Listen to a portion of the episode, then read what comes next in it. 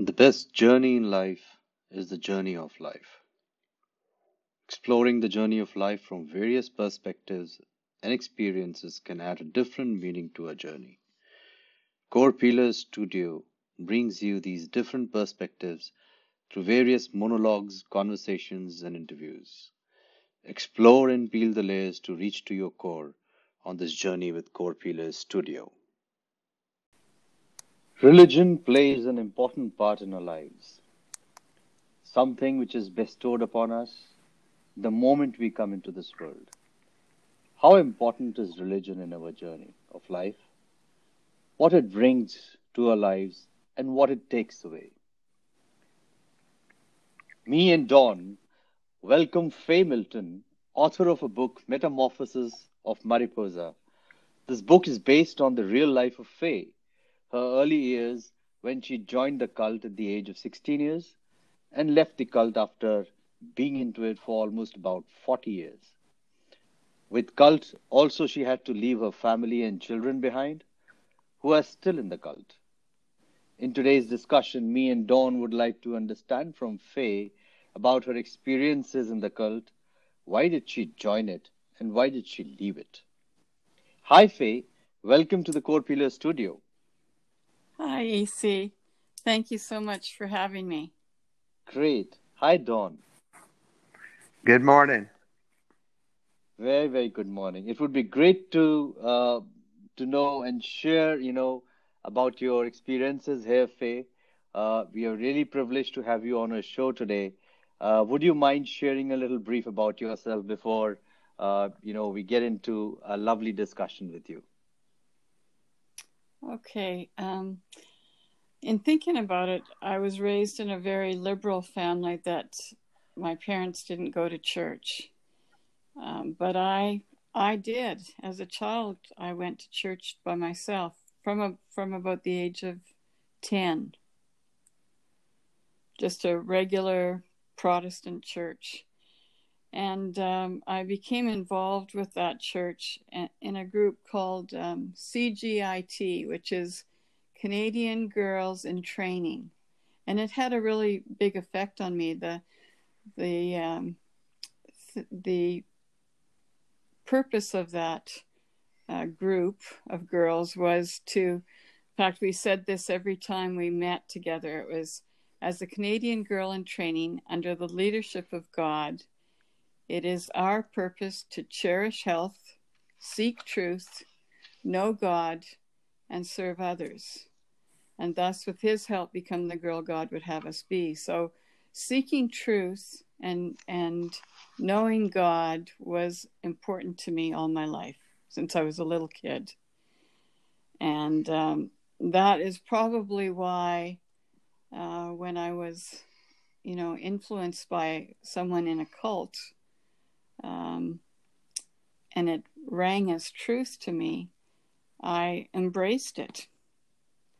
And, uh, you know, that's, that was part of my journey, I guess, to, to be involved in this because it seemed like it was more close to truth than what I had been raised believing.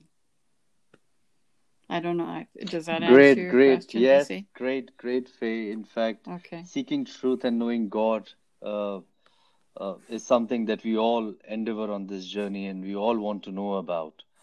Uh, right. We'd love to know more about, you know, as you as we go deeper into our discussions, and we we'd love to know more about what were your experiences while you were in cult, what made you join the cult, and uh, Dawn, uh, I'm sure you will have some lovely uh, questions for Faye to move on.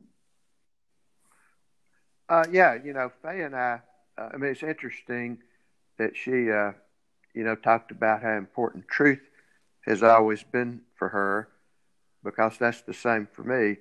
Uh, about 20 years ago, I was at a party and someone just turned to me out of the blue and said, Don, what's your passion? And I immediately, without thinking, to know the truth. So, uh, you know, that's really the basis. Faye and I met six years ago uh, very in a very strange way at a bridge club in Birmingham, and we knew each other for two years before we got married. in January of 2017. So for us, the basis of our marriage is to know the truth and to support each other in personal spiritual growth. So uh, I guess, Faye, I mean, I, I know you very well, but since the listeners do not, uh, I'll ask some questions that will sort of maybe reveal your story a little bit. So at the age of 10, uh, you joined a Protestant church and you were involved in that for several years. And talk mm-hmm. about, and actually, the cult that we're talking about is Jehovah Witness. And as we go through the discussion, uh, you know, I'll ask Faye to at some point to describe her her definition of a cult, some of the characteristics that uh, are in a cult environment. So, Faye, if you would, uh, you had been in this other religion for several years. Talk about what motivated you to join the Jehovah Witness uh, group, church, cult, whatever you want to call it, and your experiences over the the 40 years you were in it. You know, what you did, mm-hmm. what you liked, questions you had. Just sort of talk about that, uh, if you would. Okay. Um, I, I actually had a, a young girl in my class who was a Jehovah's Witness, and we became friends. And um, she witnessed to me many times. And I remember at one point I was willing to have a, a Bible study with her. And so she came to my parents because I was, a, you know, a kid. And my parents said, no, she, she can't study with you right now. She's too young. When she's a teenager, you know, and, and knows her own mind, then she can start studying with you. But right now, no. And so as it turns out, her she left the little town. It was a, a little town of about 500 people. She moved away, and about the same time, my parents divorced. And so my mother and my youngest brother and I moved away to a, a city about 25 miles away from where I'd grown up. So it was um, it was kind of a devastating thing. I left my brothers behind and my father at the time. And um, I was in a city. I wasn't sleeping. I was very stressed out. I was always getting lost trying to find my way to class. And as it turned out, this girl that I had grown up with, who was a Jehovah's Witness, ended up in that city too, in that school so there that began uh, a bible study with her. Uh, she studied the bible with me about three times a week. And um, I, I started attending the kingdom hall right away. And so i was love bombed which they do do when somebody new comes to the kingdom hall. And i I was seeking truth. I was I was wanting to know God. I wanted a personal relationship with God or my my idea of God. And so I was getting drawn in more and more. I was loving the people I was with because I I needed family and and love and it, it was just very enticing to me. So within six months of, of that Bible study, I became a baptized Jehovah's Witness. Now, and, Faye, let me uh, ask you to explain a little bit when you say love bombed, what exactly is that for people that might not understand that term? Well, it's it's just getting lots of attention, people saying, you know, how courageous you are for doing this on your own and you know, there's so many elements that that you know strike the or stroke the ego. And that's really what it was. It was an ego stroker. And, uh, you know, they wanted to have you over for dinner. And so it was a, a whole, a whole, actually, an, an older couple too were put in responsible, put, I was put in their responsibility. So they would come and if I didn't come to meetings, they would call me and say, you know, why weren't you at the meeting? We sure missed you. So it was a an indoctrination process, and it was this um, feeling like your family. It was a it was a loving family kind of extension that, that they gave to me. So at that time, you were in a real vulnerable position. Do you think that? Yes. Do you think that being vulnerable is sort of a key element for uh, people that get into cults? Absolutely, I do. Okay. I, I believe that because that's what we were looking for too. As I, I became uh, a regular evangelizer. That's what we were looking for as vulnerable people who needed hope and who needed something to anchor their lives on. Okay, so one you think one key element of people that that are uh, good candidates for cult is that they have to be maybe somewhat vulnerable or needy or Yes. uh, looking for something. Is that would you say that would be a a key element? Yes, I would say that is. And when you were uh, so when you were uh, in the uh, the JW organization, talk about uh, you know your training and how much time you spent with the uh, organization and and what happened. I mean, when you got in, were you kind of restricted? Was your whole social circle within that cult, or talk a little bit about your relationships as a result of being in there? Well, for one thing, there was three meetings a week. So uh, we met together Sunday, Tuesday, Friday. So there's preparing for all these meetings. Then I had a, my own Bible study as well. So I was in that instruction mode four times a week.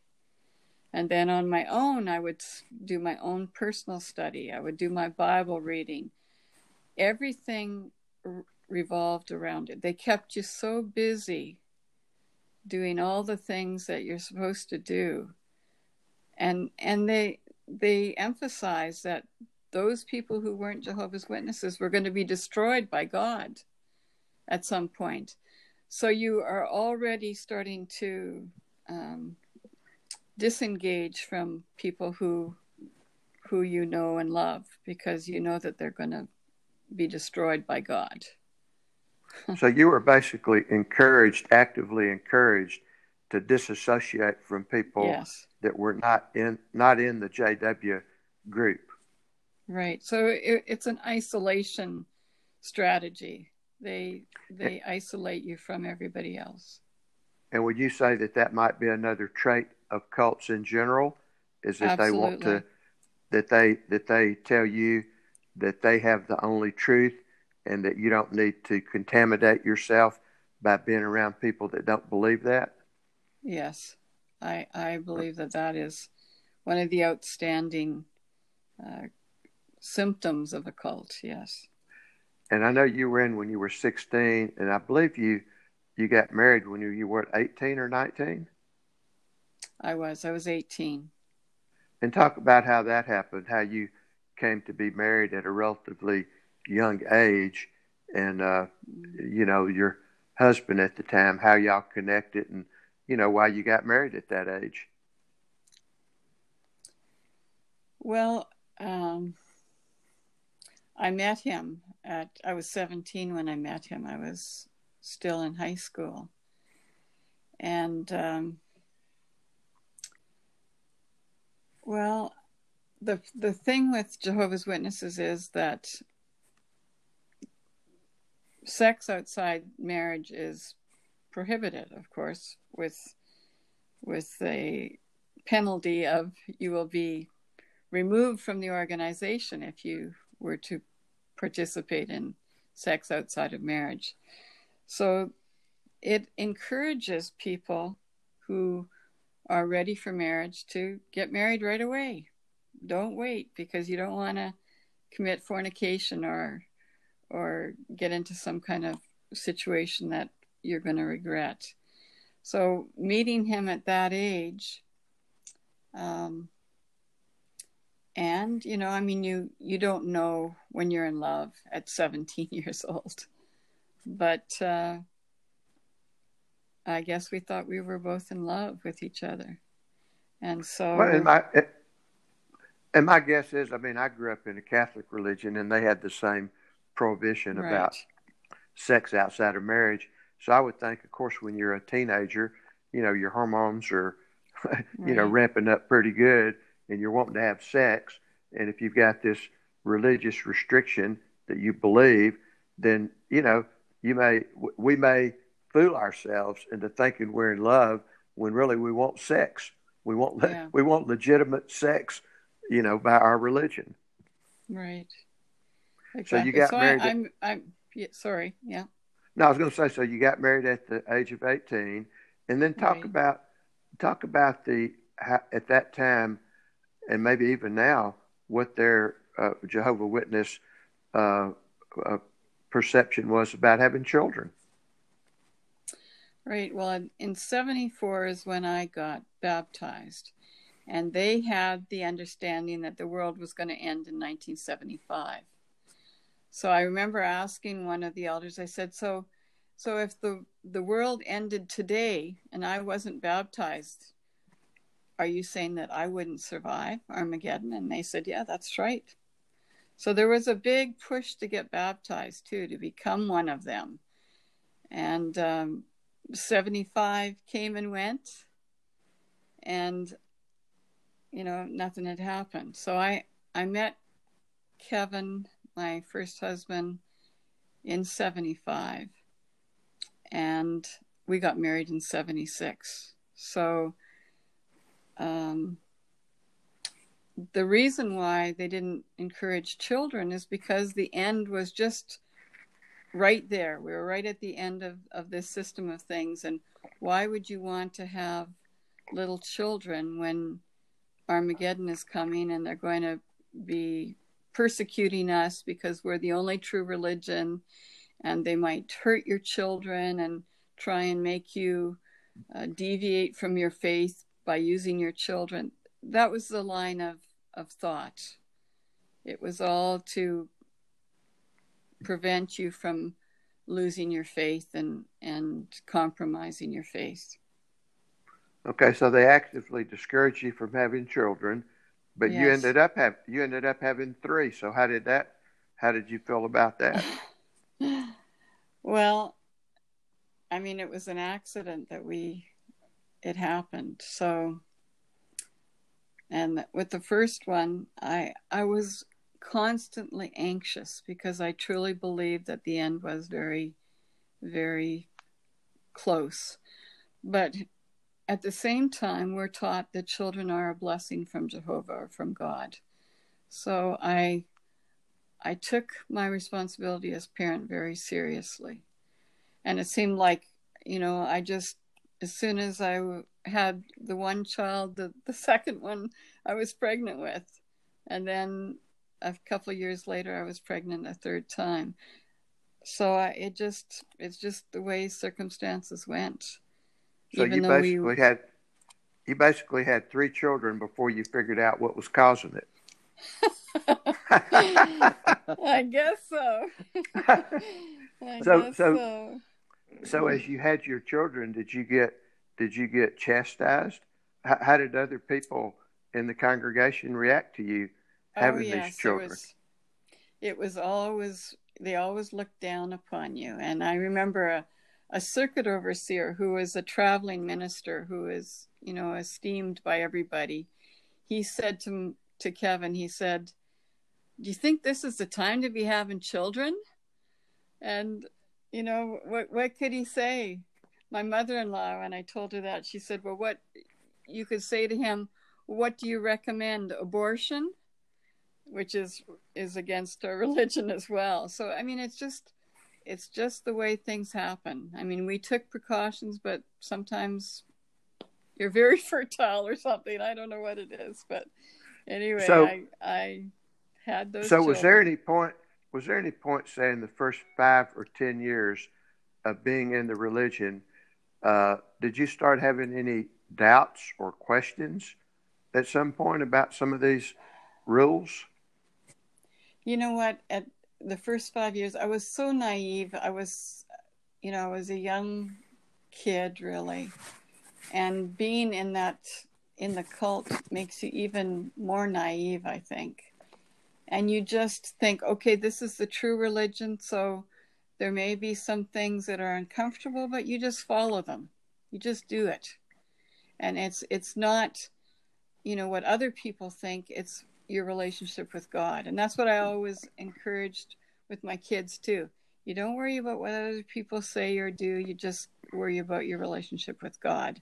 And you do the right thing and you you're true to yourself and you're true to God and and don't worry about anything else. So no, I wouldn't say that I did have doubts the first 5 years. It's more as the kids grew up and and you know there was things that are restricted for kids. They're not supposed to be in, involved in any extracurricular extracurricular things. They're not supposed to be in school government. They're not supposed to be in sports. They're not supposed to be involved in anything that involves worldly people people that aren't of the same religion which i didn't agree with because i was raised differently. And i believe that kids need to find where they excel. And some kids excel in sports, which my kids did. Some kids excel in music, which a couple of mine did as well. So I felt it was important to direct them in those areas because you want them to stay out of trouble and that's that's a good way to keep them uh, engaged and and busy in something productive so in other words there were some of the uh, and I think this is true in any any religions or cults, is that people question some of the rules, but they like the organization enough to stay with it, so they just kind of bend the rules on their own. So is that kind of what you did as your kids were getting older? You just kind of ignored some of the some of the uh, rules that they had. Yeah, I guess that's true. Yes, I guess that's true. I guess I, in some areas I felt I knew better than God what to do and what not to do. Well, you know, the perception of God, in other words, at that point, you yes. thought, and talk a little bit about the structure of the Jehovah Witness Church as far as the uh, the authority structure, how that goes, and what your place in that structure was as a woman. Okay. Well, there is um, at this point in time, there's eight governing body members in New York that are like the Pope in the Catholic Church. That's that would be the the hierarchy there. So they they are the ones that that dispense the food, the spiritual food at the proper time. And we can a woman the, can can a woman be in that group? No, absolutely not. Okay. So it's um they were called the faithful and discreet slave as as talked about in Matthew. So then under the under the uh, governing body is the district overseers who travel as well throughout all the congregations in in their respective countries. Then you've got the circuit overseers who All right, are, wait a minute on, on the district can can a woman be in that? No. A so woman can't strict... be anything anything. Okay, a woman can't in, can't be in any any position of authority. No, absolutely not. Okay. So then circuit overseer and then elders. And the elders are like the the the preachers in the congregation. They have the qualifications st- as stated in um, Thessalonians and Titus that they are qualified to teach others. And then under them is the husbands in every family. And the husband is the head of the house, and the wife is the lowest denominator in the in the structure. So how did you so, feel? I mean, I know the kind of woman that you are and that you know how to run things and get stuff done. As a woman in that uh, type of situation where you had no power within the organization, but you were expected to do a lot of work. How did you feel about that? Well, you know, I I was indoctrinated to believe that it was a a um, noble noble position that that God had a place for everybody. They used the example of a pilot and a co-pilot. You know, the pilot is running the ship, and the co-pilot can make suggestions and and give advice, but in the end, the pilot is the one that makes the decisions. And so, so you I, just I felt fully, it was. You fully accepted that and didn't have any resentment about it. I don't think I, at certain points, I didn't. No, yeah. I don't think I did, because I felt it was an arrangement of God. All right. At what point? So you got three kids. You're doing all this work in the church, in addition to taking care of a family and working outside the home. At what point did you have like some serious questions about whether this was the right thing to be in or not? Hmm. Well, looking back, I know there was times raising the boys that I, I felt I felt that they were missing out on things. Um, and I did allow them to do things. And even despite Kevin's protest, I said, I don't care what you say. so I was I was usurping, I guess, the arrangement. But I said, these kids need to f- feel that they have a worthiness. They they need self esteem. They they excel in these areas. They need to like Jared was in piano lessons from an early age, and and and Chris was was very athletic.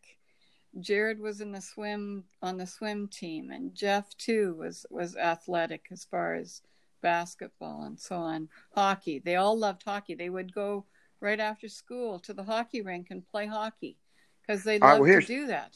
Here's what I'm looking for. I, am looking for an age as close an as age. you can get it. And how okay. old were you when you thought, really, this is not right? and I don't need to be in it. When you had that thought, I think in my 30s because my husband and I were having marital problems as well, and I was I was not respecting. You know, I, I felt he was a hypocrite. I felt he showed one face to the congregation and and behind closed doors he who was another way. So probably in my 30s when I we were having marital problems. All right, so so sometime in your 30s, uh, you'd been in it at that time for almost maybe 20 years. You had three right. kids. You, your whole social structure was within that organization, and you you you thought, I don't need to be what. so it was 20 years. You were you were in another 20 years before you finally got out. So what yeah. kept you in? What kept you in for that last 20 years? I guess it was a belief that it was was the truth, and that um, you know, despite the you know the organization was imperfect, but God was perfect. So I had to to face these challenges without losing faith and just rely on my relationship with with God and not worry right, about the external. Okay, let's fast forward uh, to the point where you and I met, which was okay. January the 8th, 2015 at a bridge club. Right. So, so at that point, uh, you know, where were you? Where were you at that point as far as the religion goes. How were you feeling, and how were you dealing with it at that, like uh, almost six years ago?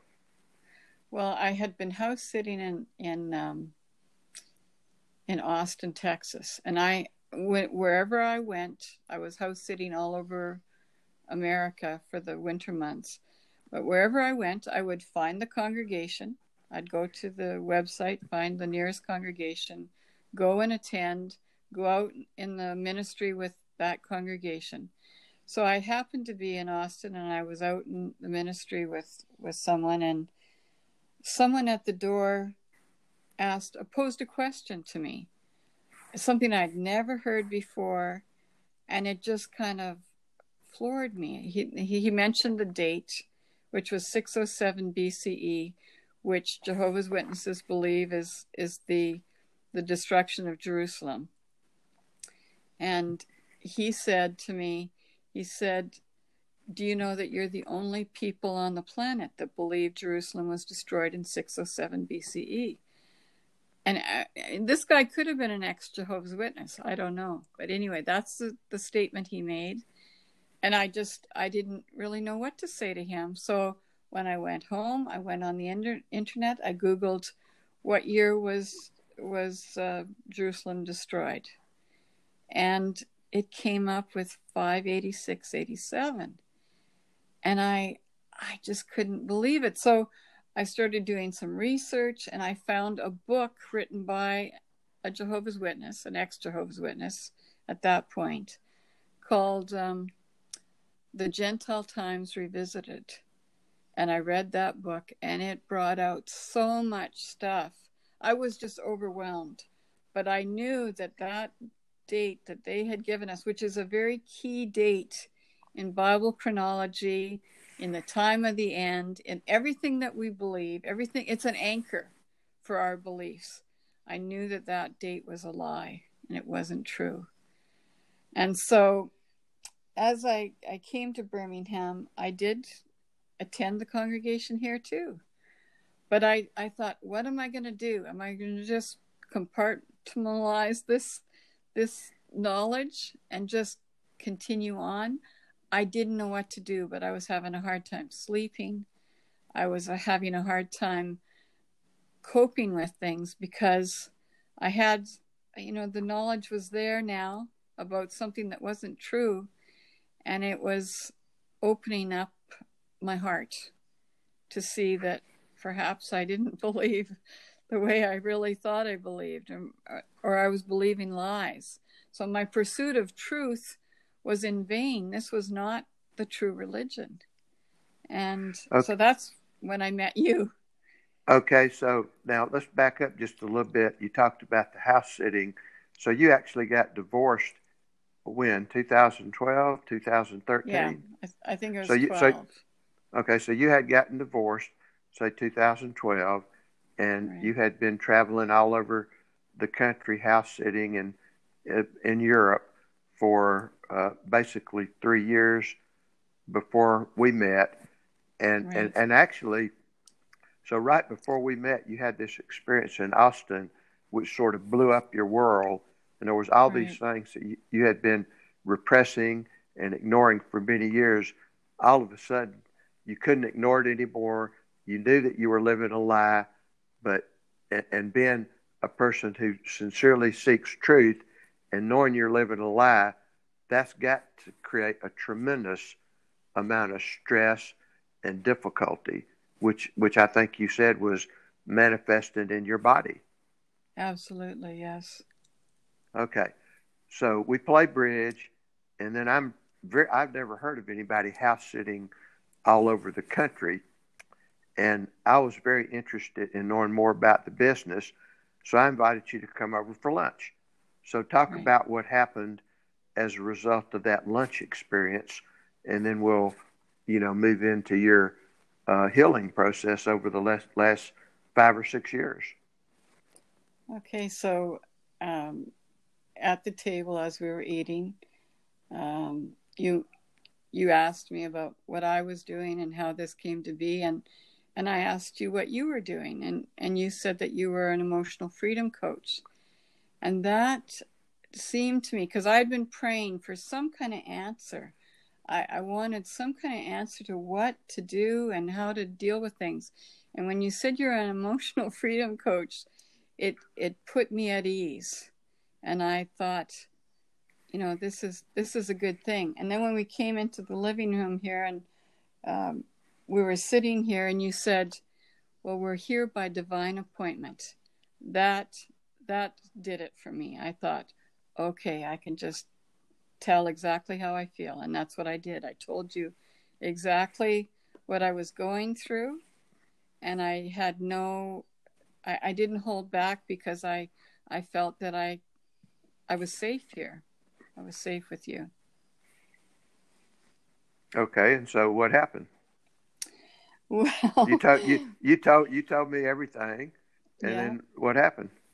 well, you said, well, you are a, what did you say? You are a, Well, you asked a me. liar you- and a hypocrite. yeah. and you know But you what? That me- totally resonated with me. I Yeah. I felt that that was the truth. Th those words were true, and you knew that if I confessed to my kids, that I would lose all my my kids. And I just had a a grandson born just in October of of the previous year, and so you understood, but you you said you t- told it the way it was, and I because you because you asked me. In other words, we didn't at that point we didn't think we'd ever see each other again, right, and we yeah, we were just two people having a conversation.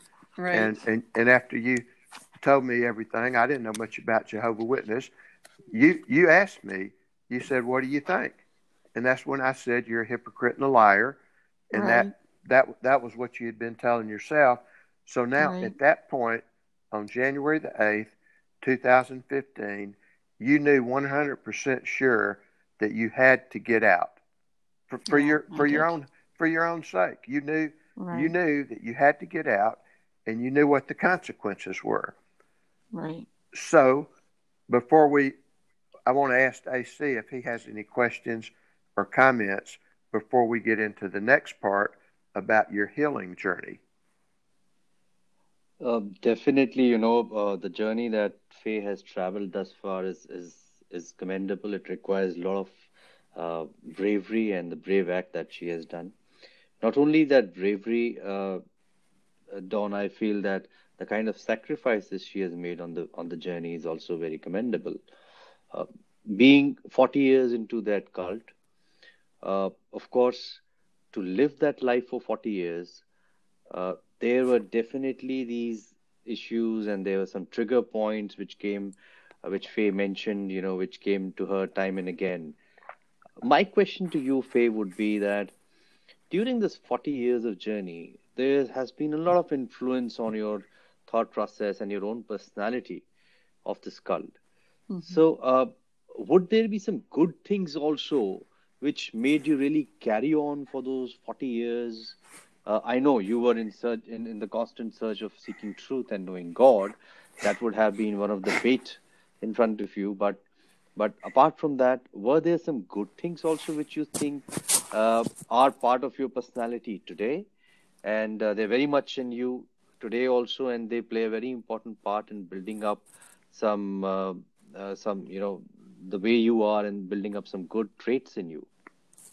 Yeah, I, I definitely agree with that because you're always going against the current when you're in this cult. You know, you don't you don't celebrate Christmas, you don't celebrate Easter, you don't celebrate birthdays. There's so many things you don't do, you can't do. It's it's required. If you do do them, you're disfellowshipped. So going against the the curve or the current is is always is a good thing because it it builds your your resolve and fortitude and and it builds good qualities in you you know it's it's the struggle it's the always pain always produces i think something good and and we raised our children the same way. They had to stand up for themselves and say i believe this so i'm not going to do this.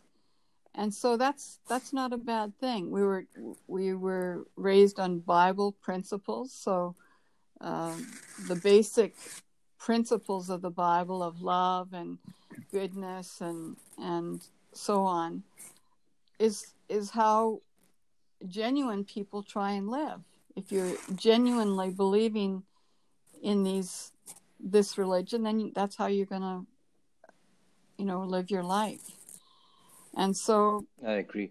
yeah so no I, I there was many good things and i i'm grateful that my children were taught to to be hard workers and to be principled people, to be honest, uh, not to lie, not to steal, not to cheat. So those are all good things that they were taught, and they are responsible people. They have uh, good jobs, uh, good families. You know, they're. It's been a good thing for them. Yeah, and you know, in this journey and this sacrifice that you have made, one of the biggest sacrifices for a mother is to leave her children. Yeah. And of course, children also losing their mother. I know, uh, moving on to the little emotional side of this discussion, uh, the biggest loss that probably you suffered during this uh, decision of yours and this very brave decision of yours, let me put it that way, was uh, cutting off from your children. Uh, how, what impact did it have on you, and uh, how did you cope up with it? Yeah. Early on, it was a constant um, uh, reason for sadness in me. But you know, as you as you progress spiritually, and you understand consciousness, and that we're all part of the the same consciousness, so you're you're never really apart from the, them, and and I I believe that you know, eventually they will see the truth, or eventually we'll be reunited in a different level of consciousness or a different dimension of consciousness. So it, it's not so stinging anymore. You know, I I sometimes feel sad when I hear about things. My mother is is not a Jehovah's Witness and she lives in the same city as them. So I hear things about my grandsons and and how cute they are and how you know beautifully they are growing up and and it makes me a little sad because I'd love to be a part of that. And it would be such a you know a, a wonderful thing to see them grow. But you know what? The reality is I don't have that. So I just have to as I progressed spiritually and ha- as I uh, implemented tools that many of the tools that Don had given me, tapping and meditating and journaling and so on. And and the book that I created were were blogs, and I had committed when I first left the religion. I committed to writing a blog a week. So I, am grateful that I did that because it it did put down some of my feelings um, that I was going through, and I can see by looking at it how far I've come from that initial blow to where I am today. And I'm re- very grateful. Everything that I've been through, I'm very grateful that I have. Now, Faye, there's a lot of people that have been in different, uh, if you want to say, cults, organizations for, you know, many years. And then they get out, particularly in the Jehovah Witness, because when you get out, you, the ones that stay in are supposed to have nothing to do with you. Right. You know, that's different than, you know, other religions like Catholics or Baptists or, you know, maybe Hindus. You know, you could be in that for a long time and then you get out, but you still you still communicate and interact with the people that are still in. Whereas Jehovah mm-hmm. Witness.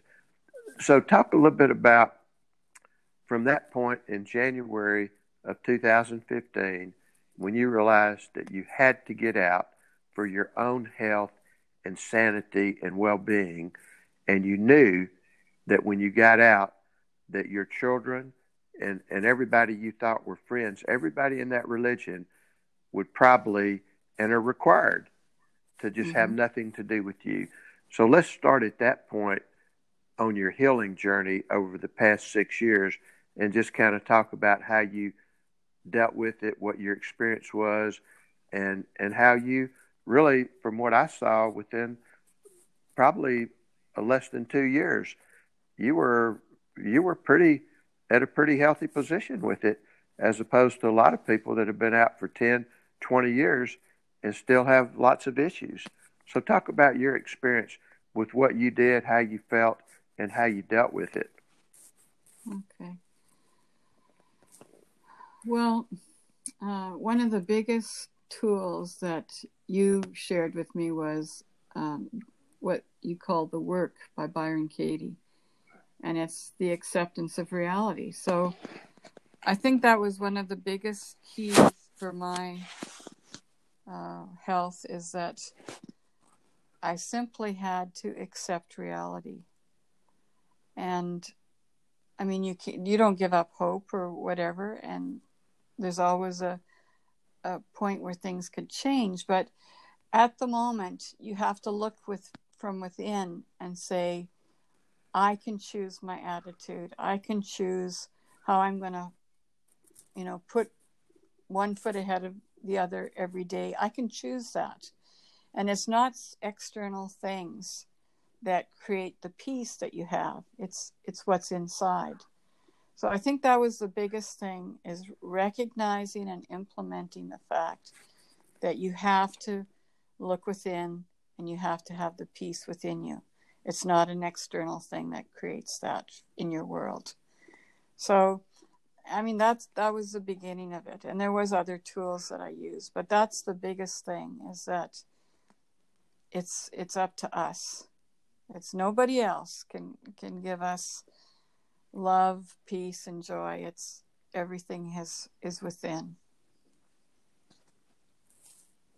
So how did your how did you tell your kids that you were getting out and how did they react and you know how did that affect you for the next few months? Well, I I just told them you know that that I just didn't believe it anymore. And I remember my my youngest son said he said, "Well, please tell the congregation so that we can have closure." That's what he that's the expression he used. And in other words, you know, tell the congregation so that they can disfellowship you and then we can just pretend you're dead. And that's basically what they do. They put me in a little compartment in their brain and they they view me as no longer existing. And I don't think that any human can can do that very well. And so, um, unless they have extraordinary uh, coldness in their being, but anyway, so I wrote them a long letter outlining the things that that I had discovered about the religion. Chances are they didn't even read it because they're not even supposed to do that. There's not supposed to be any critical thinking like a cult does. They oppose critical thinking. If it's not from their website, from their books, from their uh, avenue of of knowledge being dispensed, you don't go there. That's how they they view things. Everything else is demonic, or uh, you know, the devil is in control of everything else outside this little circle, this little bubble. So now you talk I about mean, you talk about these blogs that you wrote. Uh, talk a little bit about that. Why were you writing the blogs, and what effect did they have on your healing? Yeah, it it was just a a commitment to to do it every week, and I guess it just at that time would show where I was, how I was feeling. It, writing things down is very therapeutic. So by writing it, I kind of saw things clearly. I had to think about it in my mind. I had to be able to write it down and then to reread it, it kind of clarifies things a lot and it moves you even on to a different viewpoint. And you know some of the things i thought about when i first started blogging is totally not the same as when i quit blogging a couple years later. So that's how how diverse my my viewpoint became. Because as i added new information into my and I read everything. I read all kinds of different books about different religions and different experiences. And so whatever resonates with you, then you take that little bit from it and you add it to your own uh, belief system. and so that that changes everything in you. You know, your beliefs uh, mold how you view the world, how you behave, how you interact with other people. So it, it changes everything in you. And so that's why I, I did the blogs. I, I thought I, I would be able to see how, where I was, how I've changed, and where I'm where I'm heading. Yeah, and as I as I recollect, you were uh, putting these blogs on on Facebook, and you were involved in different uh, groups with XJWs. And as I recollect, you got quite a bit of of uh, feedback and interaction from those, at least some of those blogs. Yeah, and I I also did a, a daily gratitude, which really was impactful to me because it was, you know, despite what's going on around you, there's so many things every day that you can be grateful for. And so that really had a, a positive effect on my healing, on my attitude. And it, it had a positive effect on other people around me too, because they they were looking at their life with an attitude of gratitude too. And that really can change it. It it it knocks out the negativity and it puts everything in a positive uh, perspective.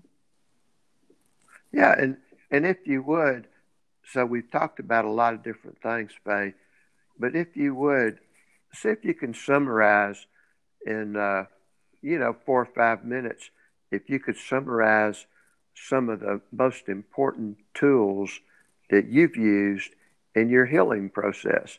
Because there's lots of people that, you know, get out of cults or get divorced or have, have financial problems. They have, everybody has different problems in life that are different than they would like them to be. So, can you kind of summarize some of the key points and, and tools that you've used in your healing journey? You know, you mentioned the journaling, you mentioned accepting reality, you mentioned gratitude, but what, what are sort of summarize a few of these things? Okay. Well, you know, I think the most important thing too is is to try and be authentic with yourself and others. So that was the biggest thing because there was so many things that I was kind of always hiding when I was a JW because I didn't quite, you know, believe some of the things that they weren't 100% in my belief system. So being authentic, uh, accepting reality, the meditation helped a lot. It, it helped me to see a lot of things more clearly by getting ego out of out of the way. Um, uh, EFT, uh, emotional freedom technique. That that I used to get headaches all the time. You know, now I don't get headaches, and if I do, I tap, and within minutes my headaches are gone.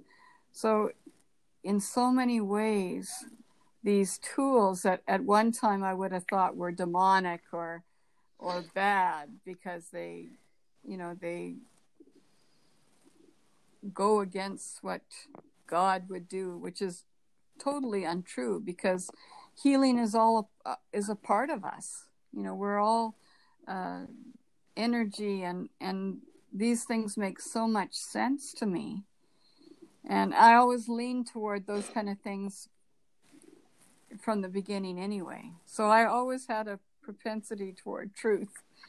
Anyway, so it's it's always searching for truth and never thinking that you have all the answers. It's it's always looking and uh, tolerating other people's viewpoints because you may one day be at that same viewpoint.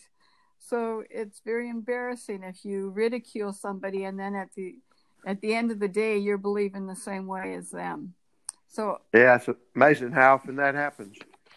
It's true. It's true. So, yeah, those tools that I mentioned, um, having someone like a coach, like you're my husband, but you're also very, um, very honest with me, and so you put things to me in a in a very straightforward manner. which makes me look at myself and say, okay, is is that true? And um, I appreciate that. I'm I'm lucky to have you. So, AC, uh, any final comments or questions? Well, the life of Faye is a perfect example of how one peels the layers in an yeah. effort to reach the core. True. Uh, and and the core, you know, in, in and the connection that one has with with his or her core is is a first step to seek truth and knowing God. Yeah. So uh, before we talk about God, we talk about you know various religions. Uh, I personally believe, and this is my personal opinion, and this is what we learn from the story of Faye also, that even if you take that first step towards knowing the truth, to seeking the truth or knowing the God, the most important is knowing one's own self. I think the journey starts from there. Yeah. And uh, probably ends at that point also. so, great, Faye.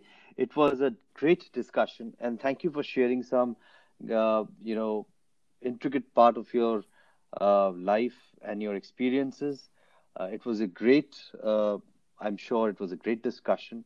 Uh, and thank you, Don, again, for uh, being so honest again on this discussion.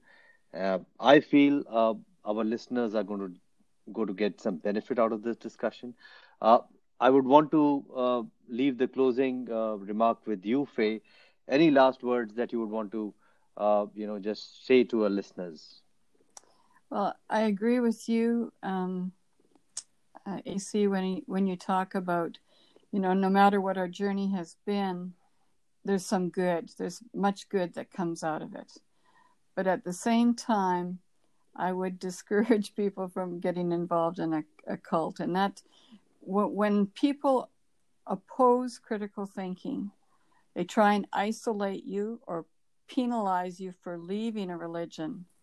And they seek inappropriate loyalty to the leaders outside of what they deserve and dishonor family. This is a cult and stay away from it. It's a it's something that perhaps you don't need in your journey. And even though I had 40 years of it and I benefited from it, I you know, that's that's just the way it is. I, I would warn people against becoming involved in a cult. A big thank you to say a big thank you to Don, and a bigger thank you to our listeners who have been listening to this podcast. Uh, we shall be back again with more uh, interesting discussions on life, on religions, on various influencing layers that we have on ourselves, to learn from them and to grow within. Thank you very much for being on the show.